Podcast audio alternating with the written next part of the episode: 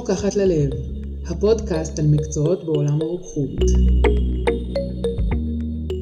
שלום וברוכים הבאים כל המאזינות והמאזינים של הפודקאסט הרוקחי, כן רוקחת ללב.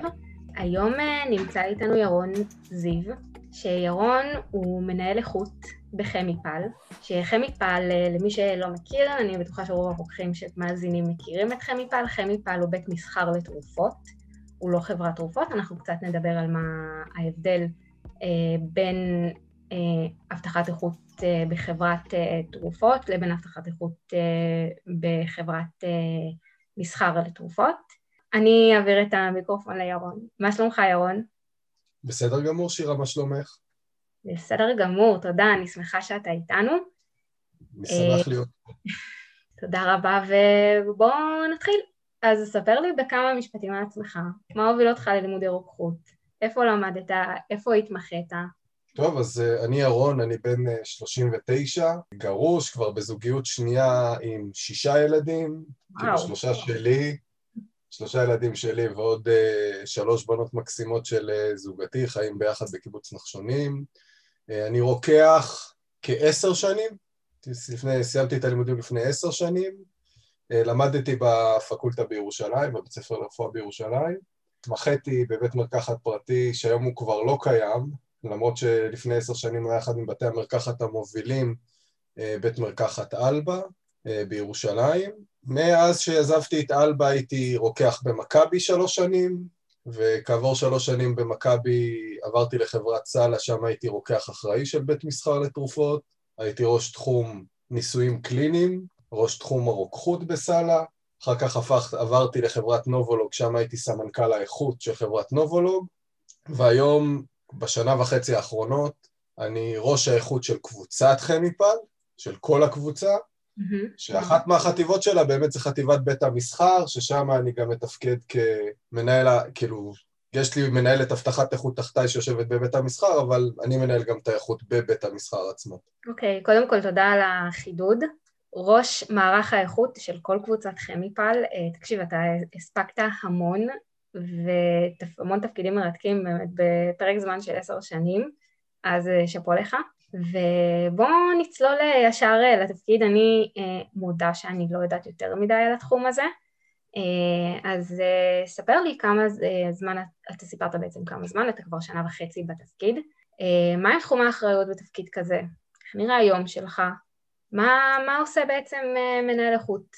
אז מנהל הבטחת איכות הוא בעצם האיש שאחראי על המערכת, שאחראית לדאוג שהארגון כולו עומד בין כל הדרישות אליו הוא מחויב, בכל מקום ובכל זמן, וכשאנחנו, זה נשמע כזה מאוד מפוצץ, אבל אם אנחנו פורטים את זה רגע, אז אנחנו יודעים להגיד שעולם האיכות בעולם הפארמה הוא עולם רגולטורי, כלומר, אם יש לנו המון תחומים שיווקיים שאנחנו מכירים, שאנחנו רואים חברות אומרות, אני רוצה שיהיה לי תקן איכות כדי להראות שאני איכותי כלפי חוץ ממקום שיווקי, אז בעולם הפארמה, הנושא של האיכות הוא נושא רגולטורי. כלומר, הוא חייב להתקיים על מנת שהארגון יוכל לפעול. נכון.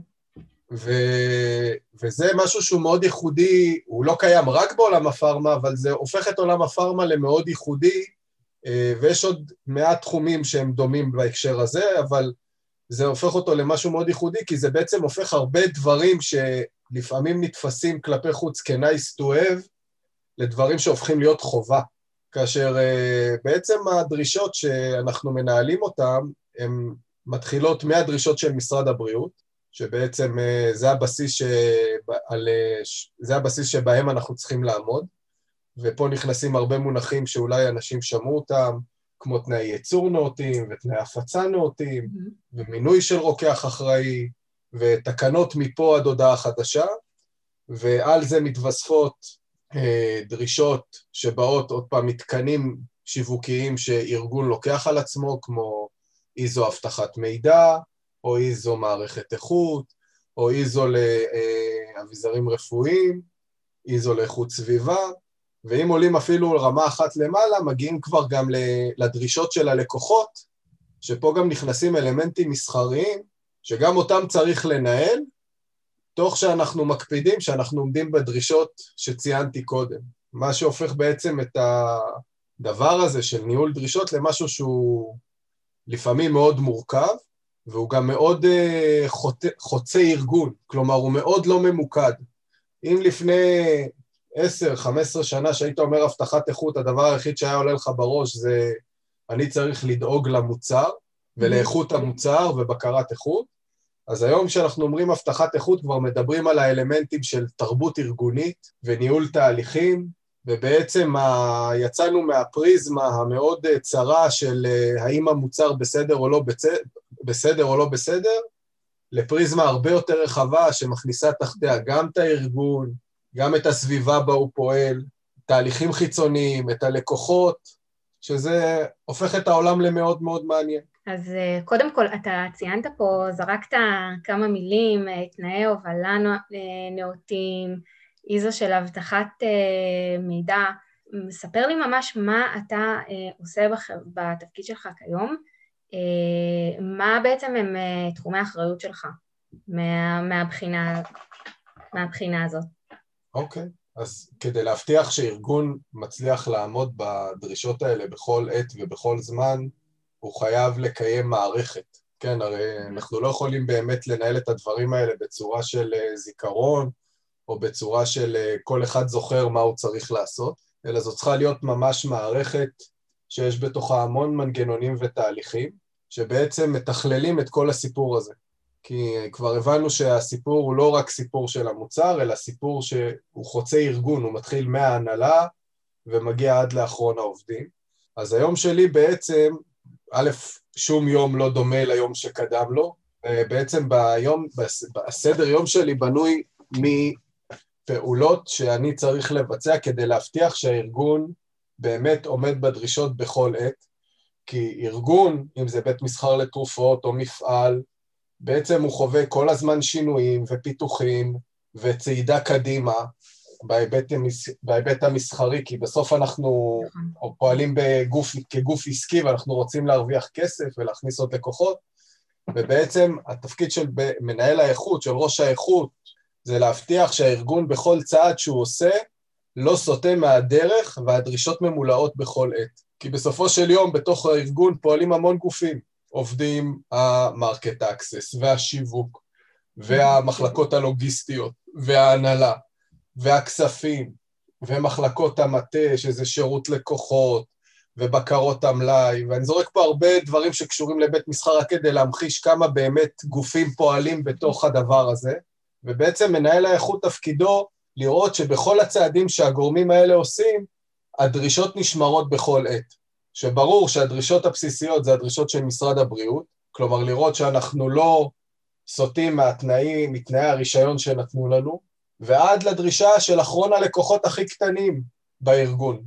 וזה עוד פעם, בסוף זה גם כדי לשמור, כשאנחנו מדברים על משרד הבריאות, אז את משרד הבריאות מעניין שהפעולות שנעשה באמת, לא ישפיעו על איכות המוצר, והמוצר בסוף כשיגיע למטופל הוא יהיה בטוח ויעיל, והוא יעמוד בדרישות הרישיון, כפי שקבע משרד הבריאות, כלומר אם צריכה להיות עליו מדבקה מסוימת אז היא תהיה שם, בעצם זה מבחינת משרד הבריאות, אבל מבחינת הלקוח זה לעמוד בדרישות שהוא צריך, כלומר איך ימדדו לו, איך יכינו לו את ההזמנה, וכל הדברים האלה צריך לתכלל אותם ביחד.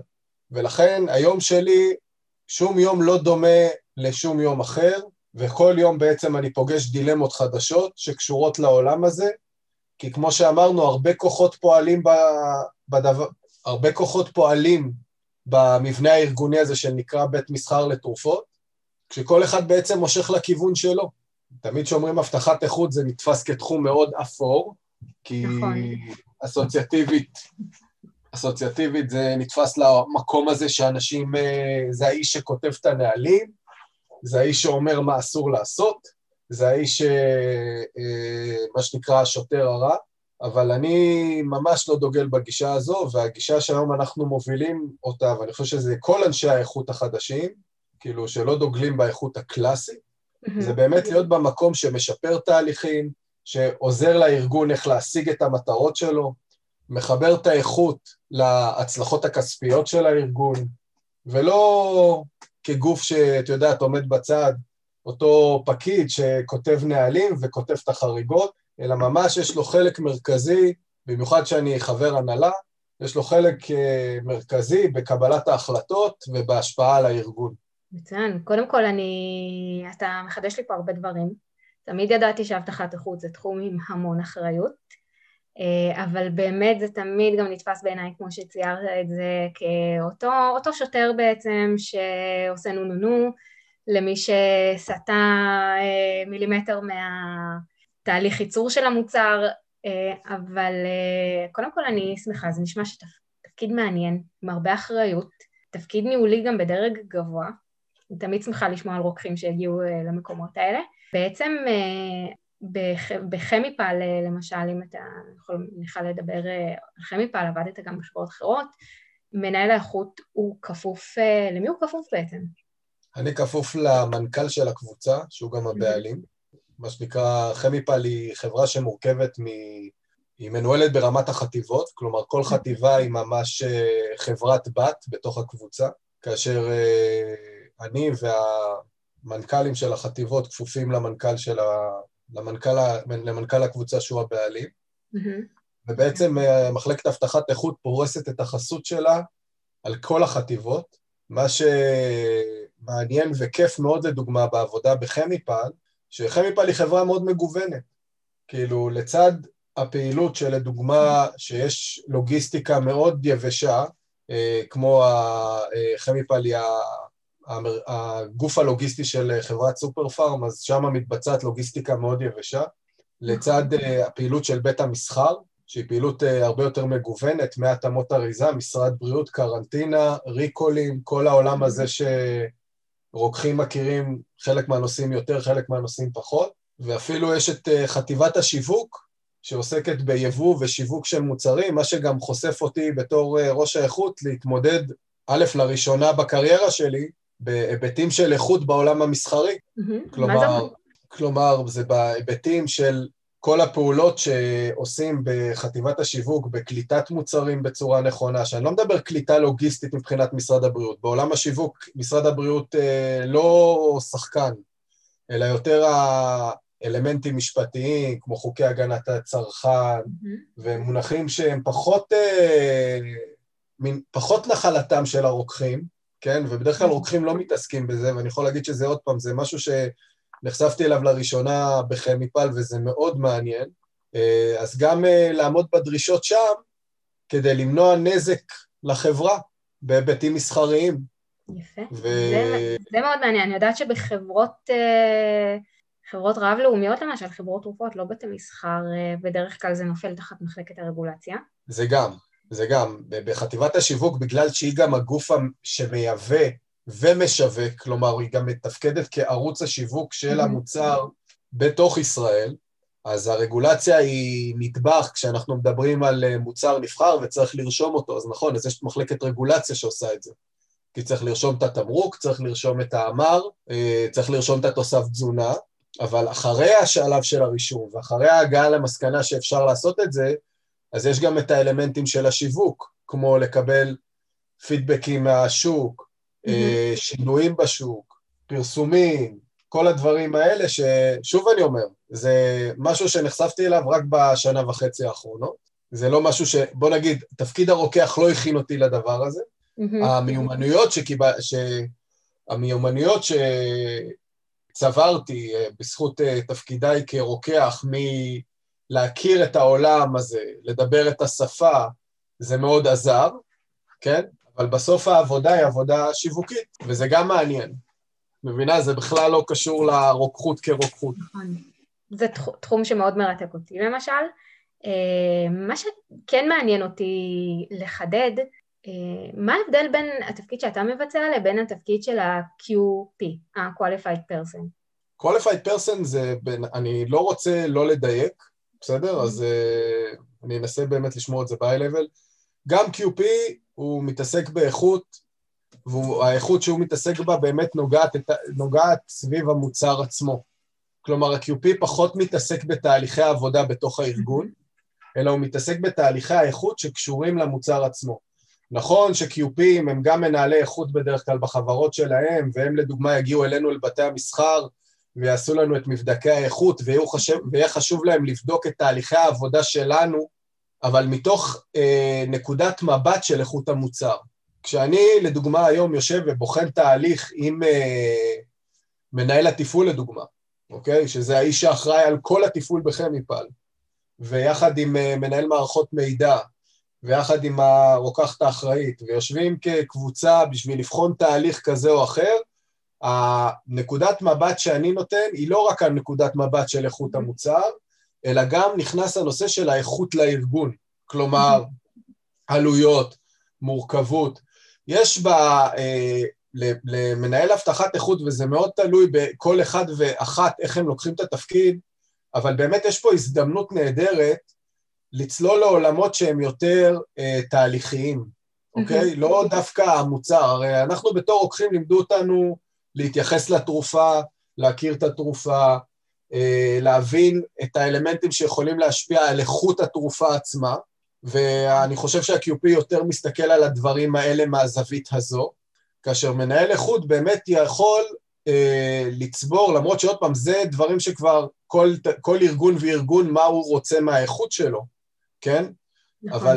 אבל אצלי, גם בתפקיד שאני עושה עכשיו, וגם בתפקידים הקודמים, מאוד בלט היכולת להשפיע על תהליכים ממש ממקום של ארגון ושיטות, ואפילו להביא את זה עד כדי מצב שהאיכות מובילה שיפורים שחוסכים לארגון הרבה כסף, חוסכים לארגון הרבה כאב ראש, הופכים את הדברים להרבה יותר פשוטים, ובגלל שאנחנו גם מחוברים לרגולציה, כמו שאמרת, כן? הרי מנהל התפעול יהיה בקי, עד כמה שיהיה בקי, הוא לא מחובר לרגולציה כמו האיכות או הרוקח האחראי, יש לנו גם את היכולת אז לתת את הפתרון, תוך התחשבות מלאה בדרישות הרגולציה, שזה בעיניי, בעולם הפארמה לפעמים זה כסף. זה, אפשר להגיד שזה תפקיד שהוא הוליסטי, ממש, אתה מתאר לי אותו, ופשוט אתה נוגע בהכל, ורמת ההשפעה שיש לך בתפקיד הזה, על איך שהחברה תתפקד, היא פשוט, אינסופית, לדעתי. נכון. ככה אני רואה את זה, יפה מאוד. יפה מאוד. עכשיו, אתה ציינת פה ארגון ושיטות וכל מיני, אתה למדת, עשית עוד תארים במהלך החיים שלך? אני לא עשיתי, האמת עכשיו אני עושה תואר שני במנהל עסקים עם מימון ופיננסים, מה שנקרא, כבר 6 שנים אני אומר, אני חייב לעשות את התואר הזה, ועכשיו הגיעה השנה שאמרתי יאללה, אבל לא למדתי, האמת שלא למדתי שום דבר שקשור לארגון ושיטות, אני יכול להגיד לך שהדבר היחידי שאולי בגללו זה כן מסתדר לי, זה באמת בעברי, אני בא ממשפחה של סוחרים, הייתה לנו מכבסה תעשייתית מאוד גדולה, ומה שנקרא תהליכים, או לראות יעילות תהליכית, זה משהו שקרוב לליבי, ואז תוך כדי העבודה, גם בסל הזה עוד התחיל, את יודעת, זה לשבת ליד אותם מהנדסים של ארגון ושיטות, ולקחת מהעולם שלהם לתוך העולם שלי, ולצאת לכנסים, ולראות את זה דרך כנסים, אם כי מעולם אני לא למדתי תואר פורמלי בנושא, אבל פרקטיקות ושיטות שקיימות, שמגיעות מעולם ארגון ושיטות, זה משהו שגם הכנסתי לתוך העבודה שלי, כי אתה חייב לעשות את זה, אוקיי? אז יש כאלה שילמדו את זה, ויש כאלה שפשוט יקחו את מהנדס, מה שנקרא, מנהל אוש, שנמצא אצלם בארגון, ויעשו את זה יחד איתו. נכון, שהוא בדרך כלל מהנדס תעשייה וניהול. בדרך כלל הוא מהנדס תעשייה וניהול, והדברים האלה מאוד פוגשים אחד את השני, אני חייב להגיד. אני מסכימה איתך, במקרה, בן הזוג שלי, בעלי שיחיה, גם הגיע מתחום הבטחת האיכות, והיום הוא מנהל תפעול. אני רוצה פה להגיד משהו שנייה, יש לנו בתור רוקחים ידע, לדעתי, הידע שאנחנו צוברים בתואר שלנו, הוא ידע מאוד רחב ומולטי דיסציפלינרי, שזה לא מאפיין הרבה מקצועות, ולדעתי הרוקחים שיש להם את הראייה הזאת באמת תפקידים של אופרציה, של ניהול, יכולים לקחת את התפקיד שלנו, את המקצוע שלנו, למקומות מדהימים. ואתה דוגמה פשוט מצוינת לבן אדם שהגדיל ראש ויש לו את היכולות, ולקח את זה צעד אחד, אפילו 2 קדימה, אז כל הכבוד לך. וזה מביא אותי קצת לשאלה הבאה. אילו תכונות אופי לדעתך צריך שיהיו לבן אדם כדי שהוא יוכל לבצע את התפקיד הזה בצורה טובה ולהצליח בו? אז א', אני רוצה רגע, לפני שאני עונה על זה, אני רוצה להגיד, את יודעת מה, דרך התשובה הזו, אני אגיד את מה שרציתי להגיד. אני חושב שכמו מה שאת אמרת הוא כל כך נכון, ורוקחים, אני זוכר את זה מהלימודים שלי, שזה מה שמאוד הפריע לי, הלימודים הם לא משהו שזורקים אותך למקומות של מעוף, אוקיי? אני יכול לדבר על התואר שלי באוניברסיטה העברית בירושלים, הוא תואר מאוד מדעי, ולמרות שהוא מאוד מדעי ויש בו המון יצירתיות, הוא כאילו לא זורק אותך למקומות של מעוף, שזה, כשהייתי מדבר עם חברים שלמדו תארים אחרים, אם זה אפילו גם במקצועות הרפואיים, אפילו ברפואה, יש איזה משהו שמעודד אותך לחשיבה ממעבר, שזה משהו שמאוד היה חסר לי בתואר שלי ברוקחות, ואני חושב שזה אחר כך משהו שנשאר אצל המון רוקחים צעירים, כאילו, כי הייתי פוגש סטאג'רים, ויצא לי לחנוך לא מעט סטאג'רים במהלך שנותיי, גם בבית המרקחת וגם בבתי המסחר, ולכן אני אומר, מי שמגיע ללמוד רוקחות, בגלל מה שאמרת, שזה תואר מאוד רחב, זה בדרך כלל אנשים מאוד חכמים, כאילו זה באמת אנשים שמסוגלים להתמודד עם מגוון רחב של נושאים, ולהבין אותם בהבנה רוחבית, כלומר היכולת הזו קיימת שם, קשה מאוד לסיים את תואר הרוקחות, בלי שתהיה לך את היכולת הזו, נכון. בעיניי, ואני יכול להעיד על כל חבריי הרוקחים שהם כאלה, לכן אני חושב שברגע שיש את הבסיס הזה, היא מתחברת אליו יצירתיות ודייקנות, ודעתנות, אז אלה שלושת המרכיבים שבאמת הופכים מישהו להיות מנהל איכות טוב, או איש הבטחת איכות טוב, כן? כי בואו נפריד איש הבטחת איכות ממנהל, כי באמת כשאתה מנהל אתה גם נדרש לניהול, ולפעמים, אתה יודע, תכנסים אלמנטים שלא קשורים לתואר, כמו פוליטיקה והתנהלות, שזה נשים בצד. אבל אם ניקח רגע את הדברים שאמרתי, שזה באמת היצירתיות כדי להיות במקום ש... תורם את הרעיון ומחפש את הפתרון, והדייקנות להיות במקום שיודע בדיוק מה צריך, בלי לתת לזה פרשנויות, במקומות שאי אפשר לתת פרשנויות, אבל כן לתת את הפרשנויות במקומות שאפשר, ובצורה מדויקת, כדי שהארגון ידע באמת מה מצופה ממנו, ובסוף גם צריך את הדעתנות, כי נכון שאנחנו לא השוטרים הרעים, ואנחנו לא השוטרים הרעים, אבל לפעמים הדעה שלנו היא דעת מיעוט. נכון. והיא צריכה עדיין להישמע.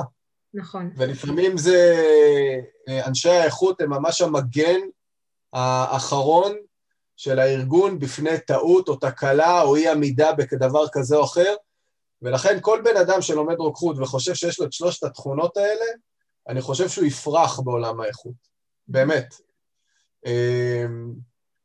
ובאמת זה מה שרציתי להגיד, שרוקחים צעירים א', אני ממליץ לכל רוקח באשר הוא לעשות שנה על הדלפק, יש הרבה רוקחים שכאילו בורחים מהדלפק כמו מאש, ואני חושב שזו טעות מרה, וזה הטיפ שלי שאני יכול לתת לרוקחים, לא אמרתי להשלים שנתיים כדי להיות רוקח אחראי, אבל כן להשלים את השנה הזו ולפגוש את המטופלים ולהבין, כי השנה הזו עוזרת לך מאוד להבין את כל הבק אופיס אחר כך שתיכנס אליו, אם זה ברישום ואם זה באיכות, ואם זה בבתי המסחר, ואם זה אפילו בתועמלנות, זה מאוד חשוב, אנחנו מטפלים בחוק, גם אני שעדיין אוחז ברישיון רוקחות, אני עדיין רואה את עצמי כמטפל, והמפגש הזה בבית מרקחת תרם לי רבות, וזה אני זוכר שהייתי עומד מול סטודנטים, כשהרציתי מולם בסיטואציות כאלה ואחרות, תמיד אמרתי את זה, ואני אגיד את זה גם פה, ואז אחר כך, אם באמת אתה רוצה ללכת לעולם הזה של האיכות, כי יש לך את התכונות האלה, תלך לזה, כי באמת אפשר לפרוח שם. זה עולם מאוד רחב, שיכול משם להגיע לתחומים אחרים שבכלל לא קשורים לתרופות. תראי מה שאני עובר עכשיו עם השיווק, או ציוד רפואי, ובכלל עולמות אחרים שהם אפילו לפעמים נתפסים יותר הנדסיים מאשר רוקחים. וזהו, אני חושב. לפני שנרחיב על באמת לאן אפשר להתקדם, בואו נדבר קצת, התחלת להגיד את זה, מאיפה מתחילים. מה מסלול ההתקדמות המקובל לתפקיד ניהולי, כמו שאתה מתאר היום, ובכלל, מה הם התפקידים של עולם האיכות יש להציע? אוקיי, אז עולם האיכות יש לו תפקידים רבים להציע כמעט בכל מקום שמחזיק מערכת איכות, כלומר אם זה מפעל, אם זה חברה רב-לאומית, אם זה בית מסחר, כל מקום שבעצם בו צריך לנהל דרישות, וזה בא מדרישת לקוחות, שגם משרד הבריאות בעיניי זה לקוח, צריך אנשי איכות, ואז אנשים ייכנסו למחלקות האלה בתפקידים ראשוניים, שזה בדרך כלל תפקידים, כי לא דיברנו על העולם הזה, אבל אמרנו, עדיין כל חריגה שקורית בארגון עוברת דרכי, כל מבדק פנים שהארגון עושה עובר דרכי, כל מבדקי החוץ, הכל מובל על ידי, אבל כל הפעילויות האלה שמובלות על ידי, יש אנשי איכות, הם בתחילת תפקידם שהם מתמחים, בין אם בביצוע בקרות, או בביצוע אלמנטים בתוך מערכת האיכות, אם זה כתיבת חריגות וכתיבת נהלים, וביצוע מבדקים, וליווי של מנהלים, בביצוע שינויים, ובעצם כל מה שקשור לניהול הידע הארגוני, שאנחנו שומרים אותו בצורה מתועדת, אז בעצם כל אחד כזה שייכנס לתפקיד, ייכנס לאחד מהדברים האלה, ושם הוא יתחיל להיחשף לעולם האיכות הטקטי, אוקיי? כלומר, איך כותבים נוהל, איך מבצעים חקירה, איך כותבים חריגה, איך מנהלים שינוי, ממש את כל הנושאים האלה. ובעולם האיכות, כמו בהרבה דברים אחרים, לניסיון יש משמעות מאוד גדולה. ואחרי שבן אדם יעשה מגוון תפקידים שבהם הוא ייחשף להמון נושאים מכל מה שאמרתי, הוא יוכל באמת להתחיל לפתח את עצמו ברמה הניהולית. באמת נדרשת הבנה טקטית לפני שמתחילים לנהל, כי באמת יש פה הרבה מונחים ומושגים שצריך לשלוט בהם, כמו איך לטפל בממצב או בפעולה מתקנת, וסליחה אם אני זורק פה הרבה מונחים שלחלק מהמאזינים הם יהיו סינית, אבל זה כל האלמנטים האלה שבעצם בסוף מנהלים את המערכת. ואני יכול לספר על עצמי שבסלה עשיתי הרי 3 תפקידים שונים, ובכל אחד מהם נחשפתי לאלמנטים כאלה ואחרים מתוך העולם הזה, כאשר בעצם רק בתפקיד האחרון שלי שם, בתור ראש תחום רוקחות, באמת, אז גם ניהלתי את הסיכונים של התחום, ואת השינויים של התחום, ואת הנהלים של התחום, ואת החריגות של התחום, ובעצם משם הקפיצה לנהל מערכת איכות כמו בנובולוג, הייתה קפיצה מאוד טבעית, ואני מקווה שהתשובה שלי ברורה, אבל אם אני באמת רוצה לזקק את זה לשלושה משפטים, או 2 משפטים אחרונים, זה להיכנס למחלקת הבטחת איכות, להתחיל לשחות בטקטיקה, בדיוק כמו שבבית מרקחת אתה מתחיל לנפק תרופות, ולאט לאט אתה מפתח את המיומנות של איך לייעץ בצורה יעילה במינימום זמן, אז אותו דבר גם פה, וככה אתה תיחשף להרבה נושאים, ולאט לאט אתה תלמד לשלב אותם, בקורסים גם משלימים, כן? את יודעת, קורסי ניהול וקורסים של התמחויות, ואז השלב הבא זה, אם באמת יש יכולות ניהול, זה לנהל את הדברים האלה. תחומים, מחלקות, צוותים. באמת, כמו שציינת פה ושם, אגב, חבל לי שלא מלמדים בכלל את התחום של איכות. אני לא יודעת אם משהו השתנה באוניברסיטאות. אנחנו לפחות בבן גוריון, לפני 8 שנים, לא למדנו כמעט בכלל את התחום של איכות בתעשייה. שזה עולם עצום עבור רוקחים לעסוק בו, והמון רוקחים באמת הולכים למקום הזה של איכות. חבל לי שלא מדברים על זה בכלל כמעט באוניברסיטאות. מקווה שאולי מישהו באחת האוניברסיטאות שומע את זה ויכניס משהו לתוכנית הלימודים, אבל... אני אשמח לבוא לארצות. אם מישהו רוצה הרצאה על GDP-GMP, אני אשמח לבוא לארצות. הנה, אגב, זו הזדמנות אולי טובה לציין, שציפור קטנה לחשה לי, שאתה בעצם הולך להוביל את פורום האיכות בתעשייה, דרך ארגון הרוקחות, נכון? האמת, כן, נקראתה בפני הזדמנות נפלאה השנה להתנדב יחד עם אינה מרפה, שהיא קיופי ברפה, ובאמת יצרנו פורום של הרצאות בנושא האיכות, כי הפורום השנה התפצל לרישום ולאיכות. אני חושב שיצרנו פורום מעניין, שכן נותן טעימה מהעולם הזה. יש שם הרצאות מגוונות, מנושאים מאוד מדעיים, עד אפילו נושאים תהליכיים. אני נותן שם הרצאה באיך להטמיע מערכת איכות בארגון גדול. ממש את הדברים האלה ומעורבות מנהלים, כלומר זה לא משהו שהוא רק ובאמת כמו שאמרנו בהתחלה, המון נושאים מאוד רחבים, ואני חושב שיהיה מעניין.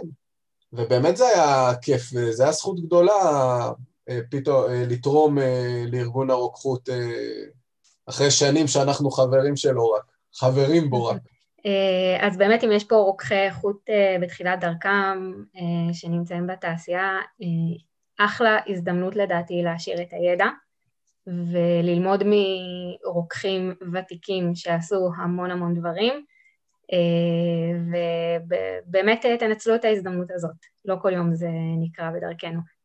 אז דיברנו קצת באמת על איך להתחיל, בואו נדבר עוד טיפה על לאן אפשר להתקדם בתפקידים האלה, כי עולם האיכות ענק, באמת יש איכות בבתי מסחר, יש איכות בפארמה, בחברות אינובטיביות, חברות גנריות, בקוסמטיקה, בתעשיית המזון, באמת זה עולם שהוא לא נגמר, עולם האיכות הזה.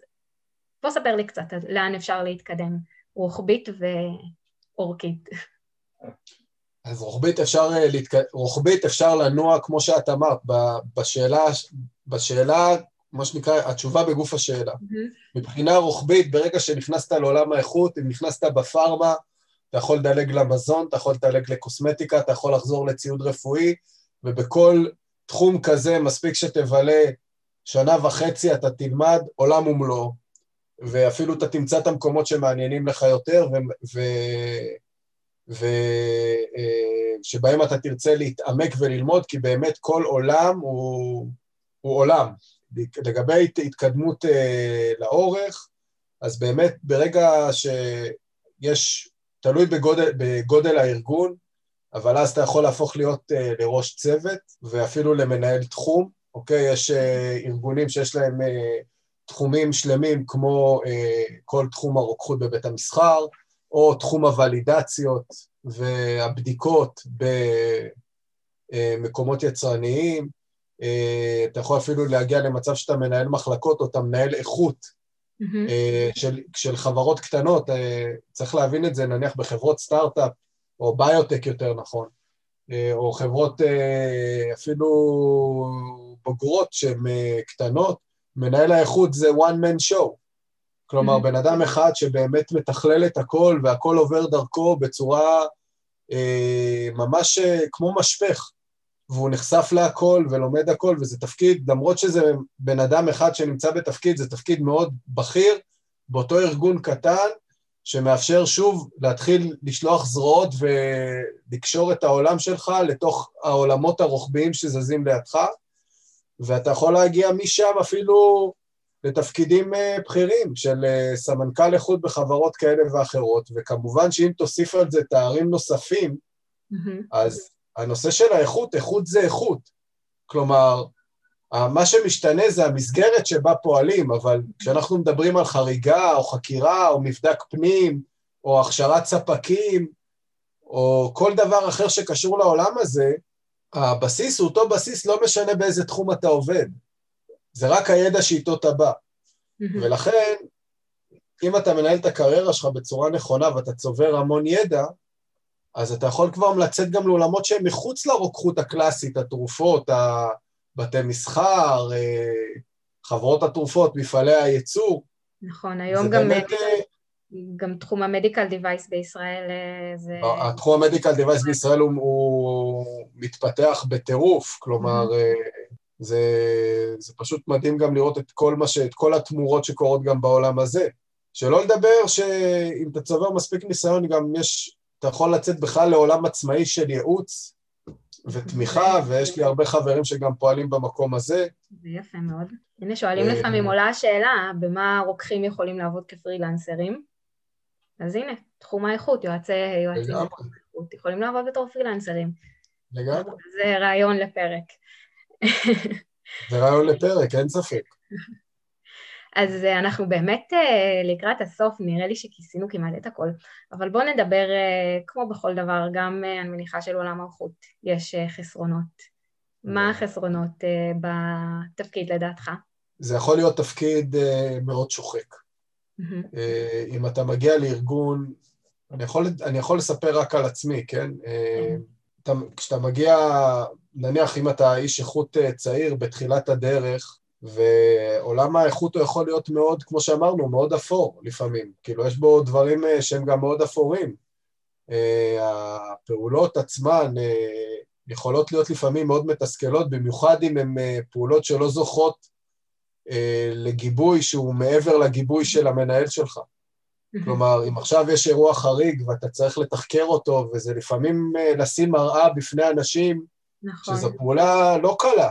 נכון, נכון. זה משהו שאתה יכול לקחת אותו איתך הביתה, כי זה מעורר המון אנטגוניזם, וזה יכול לעורר המון שעת נפש, וכמו שאמרנו, בתחילת הדרך זה יכול מאוד מאוד לתסכל. נכון. כנ"ל גם לי יצא להיכנס... לעבוד בארגון שכבר היה במשבר, לאכול המון אש, או לספוג המון אש מהלקוחות, שנפגעו מאותו משבר. עכשיו,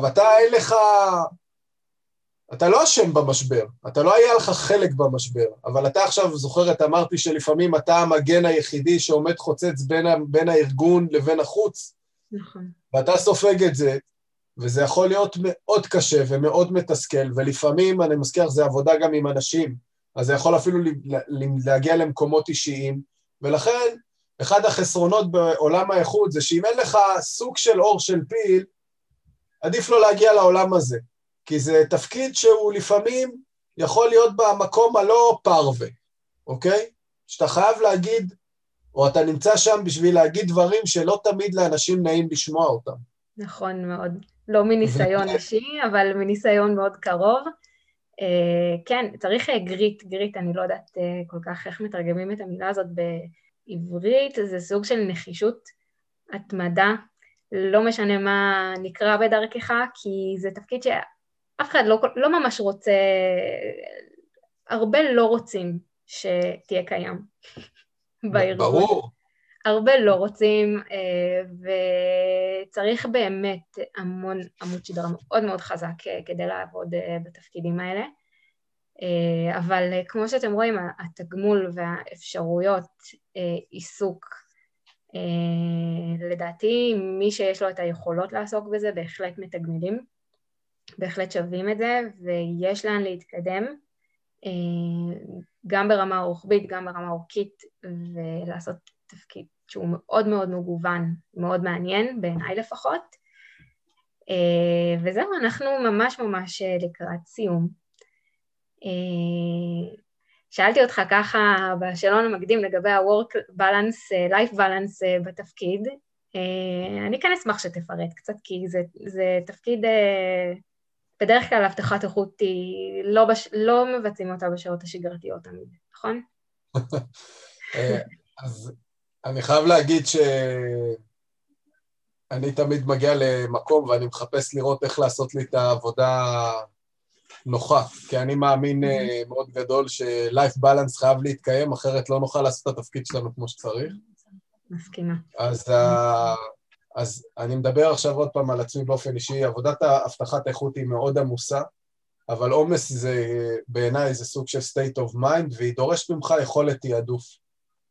וברגע שאתה מתחיל לתעדף ואתה משתמש בדעתנות שלך בשביל לדעת במה לטפל קודם, אז הלייף בלנס הוא כמו כל עבודה אחרת. אני יכול לספר שאני גם שחיין חצי מקצועי עדיין, ואני שוחה 4 פעמים בשבוע, ואני לומד עכשיו תואר שני, ואני מקיים חיי משפחה נהדרים וחיי זוגיות נהדרים, ויחד עם תפקיד שהוא מאוד מאוד מספק וממלא, ואני חושב שזה גם אחד היתרונות של התפקיד הזה, שזה באמת תפקיד שיש לך את היכולת להשפיע מבפנים על איך הוא נראה, שזה באופן אוטומטי משפיע ומשליך על החיים שלך.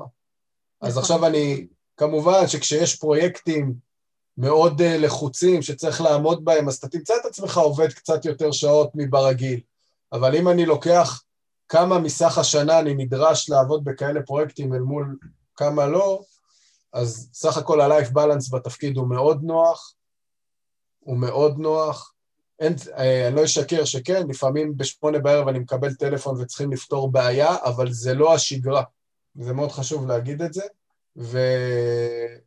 ואני חושב שעוד פעם, זה בגלל ש... וזה ככה, בגלל שזה תפקיד שאתה יכול להשפיע מבפנים על איך הוא נראה. ממש ככה. יפה מאוד. כמובן שיש אנשים שמחפשים את כמה שפחות התעסקות, אבל למי שמחפש להשפיע, מי שמחפש להגיע גם לתפקידי מפתח, לחלוטין, לחלוטין, עולם האיכות, זה מקום שהוא צריך להגיע אליו לדעתי. זהו, אנחנו סיימנו. למעשה את השאלות, יש עוד איזה משהו שאתה רוצה להוסיף? לא, אני חושב שהיוזמה שלך מבורכת, אני באמת רוצה לברך אותך על היוזמה הזאת, אני חושב שהיא יוזמה חשובה, ואני שמח לקחת בחלק. תודה רבה. ואני באמת זמין לכל שאלה, מכל מי שבאמת רוצה, בכיף. אחוות רוקחים מה שנקרא. מוזמנים, מי שרוצה לפנות לירון, מוזמן לפנות אליי, אני אעשה את הקישור בשמחה, ושוב תודה רבה לך ירון זיו, הייתה שיחה מרתקת, אני למדתי המון דברים חדשים, אני בטוחה שרוב מי שיאזין לזה ילמד הרבה דברים חדשים, וזה קצת יפתח אופקים, וזהו, שיהיה לך המון בהצלחה, גם בחיים אישיים, גם במסלולי השחייה, וגם בתואר השני. תצליח ושנשמע עליך עוד הרבה. תודה רבה, אמן. תודה רבה לך ושיהיה לך לילה טוב. גם לך שירה לילה טוב. ביי לכולם.